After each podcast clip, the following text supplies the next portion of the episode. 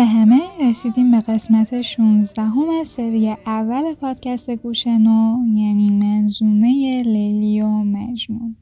می‌خواستم یک بار دیگه ازتون تشکر کنم بابت استقبالی که از توی اپلیکیشن های پادکست کردین و بگم اسم گوشنو رو دیگه چه به فارسی چه انگلیسی توی اپلیکیشن ها سرچ کنید می‌تونید به سادگی ما رو پیدا کنید. و این رو بهتون یادآوری کنم که تنها هدف گوشنو که شنیده شدن این گنج های با ارزش فارسی تنها به کمک شما میسر میشه و گوشنو به معرفی شدن توسط شما به دوستان و آشنایانتون احتیاج داره ممنونم از توجه و همراهی شما.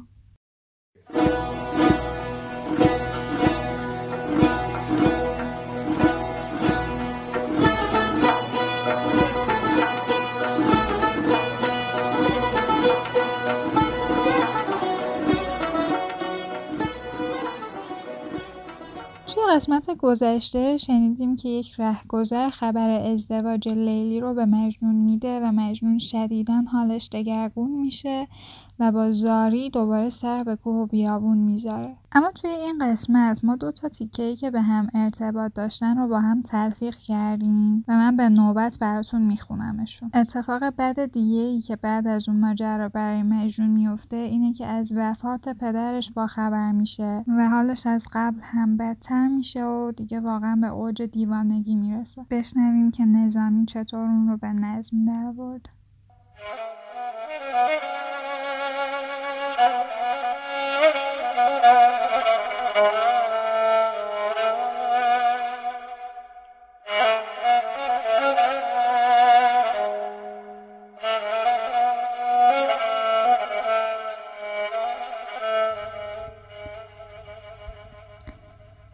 آگاهی مجنون از وفات پدر. بر نجد نشسته بود مجنون چون بر سر تاج در مکنون. صیاد چو دید برگذر شیر بگشاد در او زبان چو شمشیر. پرسید از او چو سوگواران کی دور ز اهل بیت و یاران؟ فارغ که ز پیش تو پسی هست یا جز لیلی تو را کسی هست. نه از مادر و نه از پدر به یادت بی شرم کسی که شرم بادت.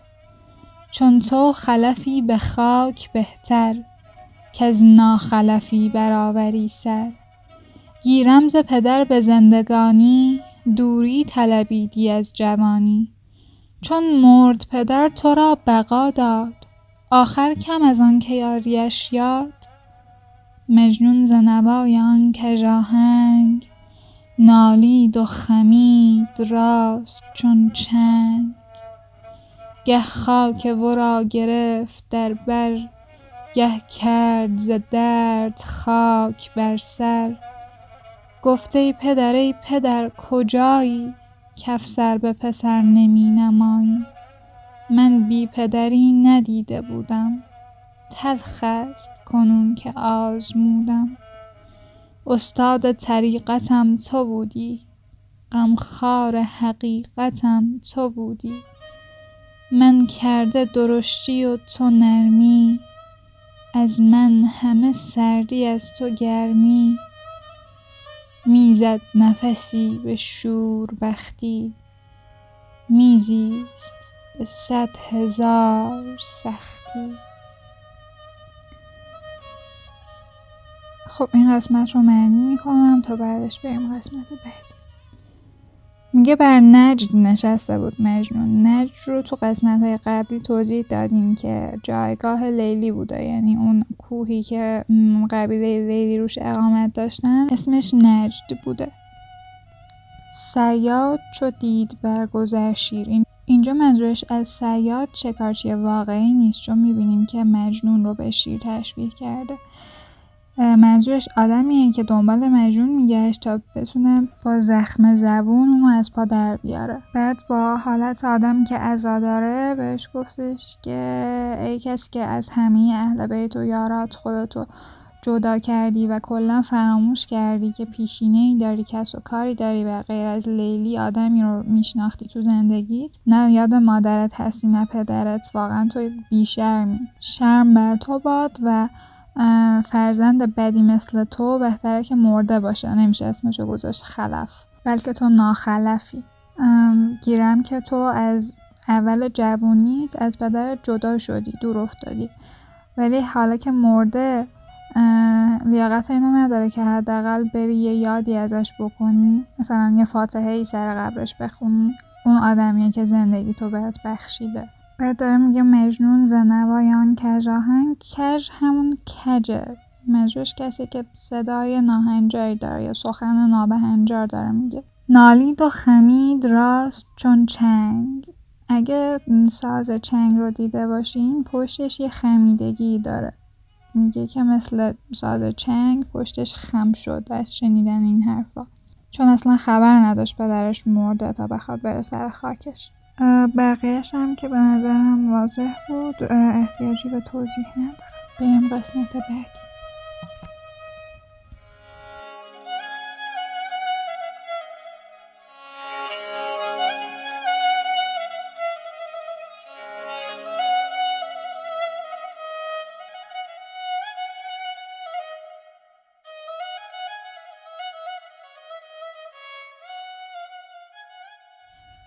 صفت حال مجنون با ددگان صاحب خبر فسانه پرداز زین قصه چنین خبر دهد باز. کان دشت بساط کوه بالین ریحان سراچه سفالین. از سوگ پدر چو باز پرداخت آواره به کوه و دشت میتاخت. روزی ز تریدگاه آن دشت بر خاک دیار یار بگذشت. دید از قلم وفا سرشته لیلی مجنون به هم نوشته. ناخن زد آن ورق تراشید خود ماند و رفیق را تراشید. گفتند نظارگان چرای است از هر دو رقم یکی به جای است. گفتا رقمی به هر پس افتد از ماد و نشان یکی بس افتد. چون عاشق را کسی بکارد معشوق از او برون تراود. این گفت و گذشت از آن گذرگاه. چون رابعه رفت راه و بیراه. هر وحش که بود در بیابان در خدمت او شده شتابان. ایشان همه گشته بنده فرمان. او بر همه شاه چون سلیمان. از پر عقاب سایبانش در سایه کرکس استخوانش. شاهیش به قایتی رسیده از خوی ددان ددی بریده. افتاده ز میش گرگ را زور برداشته شیر پنجه از گور. سگ با خرگوش صلح کرده آهو بره شیر شیر خرده. او می‌شد و جان به کف گرفته ایشان پس و پیش صف گرفته. در خوابگهی که او بخفتی روباه به دم زمین برفتی. بر گردن گور تکیه دادی بر ران گوزن سر نهادی. او چون ملکان جناح بسته در قلبگه میان نشسته. از بیم درندگان خونخوار با صحبت او نداشت کس کار. در موکب آن جریده رانان می‌رفت چو با رمه شبانان. زان جمله آهوان چالاک بود آهوکی عجب شغبناک. بازیکن و چابک و طربساز مالیده سرین و گردن افراز. مجنون که بر آهوان نظر داشت با او نظری تمام تر داشت. چشمش همه روزه بوسه می‌داد می کرد ز چشم دلستان یاد. هر جا که هوس رسیده ای بود تا دیده بر او نزد نیاسود. خب جدگان کلا میشه گفت یعنی حیوانات وحشی. مجنون انقدر دیوونه میشه که دیگه میره تو بیابون و بر خودش یه شهری درست می‌کنه از حیوونا. که مثلا چطوری تو شهرهای انسانی هر کسی یه وظیفه داره اونم حیوانایی که دور خودش جمع کرده همه با اینکه وحشی بودن ولی هر کدوم یه وظیفه رو براش ایفا می‌کردن که حالا دونه دونه نام می‌بره و توضیح میده. اولش میگه کان دشت بسات کوه بالین ریحان سراچه سفالین داره. میگه اون دشتی که توش اون کوهی وجود داشت که همیشه مجنون می‌رفت اونجا و اونجا رو پناهگاه خودش کرده بود ریحان سراچه سفالین. سراچه که یعنی خونه کوچیک سفالی سفالی نمیگن سفالی. اون کوه رو به خونه کوچیک سفالی مجنون تشبیه کرده و خود مجنون رو به ریحانی که روی کوه می روید و اون رو منقش می‌کنه یعنی مثل نقاشی روی کوه. وقتی که از مزار پدرش برمیگرده میره روی اون کوه و داشته از تریدگاه یعنی کمینگاه اون دشت میگذشته که به خاک دیار یارش می‌رسه و اونجا یه یادداشتی رو انگار می‌بینه که روش لیلی و مجنون کنار هم نوشته شده بودن. بعد بازم حالش بد میشه اون ورق رو پاره می‌کنه از وسط و اونجایی که اسم خودش بوده رو نگه میداره و اونجایی که اسم لیلی بوده رو رها می‌کنه بره. بعد تماشاگران نظارگان یعنی تماشاگران می‌پرسن که چرا این کار کردی؟ شما که مثلا انقدر چفته هم بعد مجنون جواب میده که که از ما دو نشان یکی بس افتد. یکی از ما نشونه اون یکی هم هست. لازم نیست که جفتمون کنار هم باشیم. بعد این بیت فوقالعاده که میگه اگه عاشق رو بکاری معشوقه ازش در میاد. لازم نیست که جفتشون رو کنار هم داشته باشی یکیشون کافیه و اون یکی رو نشون میده. بعد میگه این گفت و گذشت از آن گذرگاه چون رابعه رفت راه و بیراه. این رابعه احتمالا اون شاعر قرن دوم هجری باشه که صوفی هم بوده و به خاطر این صوفی بودنش خیلی اهل خلوت گزیدن بوده و هر گوشه و کناری به خاطر این خلوت گزیدن می‌رفته.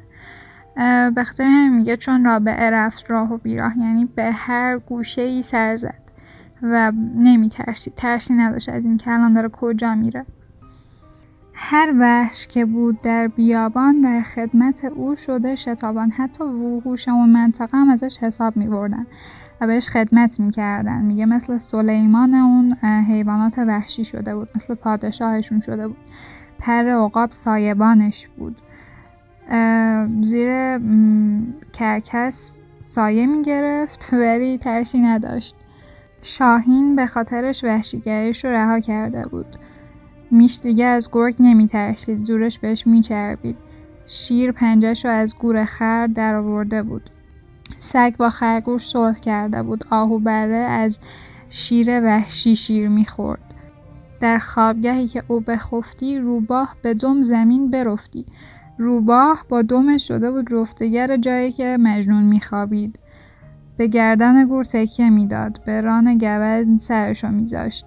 او چون ملکان جناح بسته در قلبگه میان نشست قلبگه معمولا به مرکز سپاه میگن. داره میگه این هم مثل کسی بود که دورش رو با این حیوانا جناح بسته بود خودش شده بود شاهشون و در قلبگه یعنی در مرکز اونا نشسته بود بدون هیچ ترسی. ولی دیگران انقدر از این درندگان میترسیدن که حتی کسی جرأت نمی‌کرد به مجنون نزدیک بشه باهاش صحبتی بکنه. در موکب آن جریدرانان می‌رفت چو با شبانان. میگه یه طوری وقتی اون می‌رفت اینا دنبالش را میافتادن یا برعکسش فرقی نمی‌کنه انگار که مثلا این چوپانه و اونا بقیهشون گوسفندن بعد داره میگه بین آهوهایی که داشت یه آهویی بود که بسیار شغبناک بود. شغبناک یعنی پرشور و خیلی اهل بازی و چابکی بود و خیلی مجنون رو شاد می‌کرد. مالیده سرین بود. سرین یعنی ران. ران های صاف و فربه داشت و خیلی زیبا بود. مجنونم که اهل زیبایی بود و آهوها رو به خاطر همین خیلی دوست داشت این یکی رو از همه بیشتر دوست داشت. چشمش چشمش همه روزه بوسه می‌داد. می‌کرد چشم دلستان یاد چشمای این آهو اونو یاد چشمای لیلی مینداخته. و هر وقت که مجنون دلش واسه لیلی تنگ می‌شده می‌رفته به این آهو سر می‌زده. این بود وضعیت دیوانواری که مجنون بهش گرفتار شده بود. تو قسمت بعدی اما یک پیغامی از لیلی به مجنون می‌رسه که هفته دیگه میشنویم چیه توش.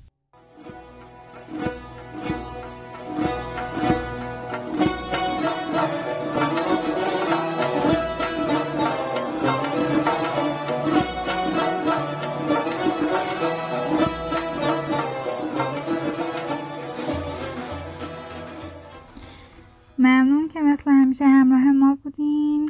اگر انتقاد و پیشنهادی داشتید حتما به گوش ما برسونید. خدا نگهدار.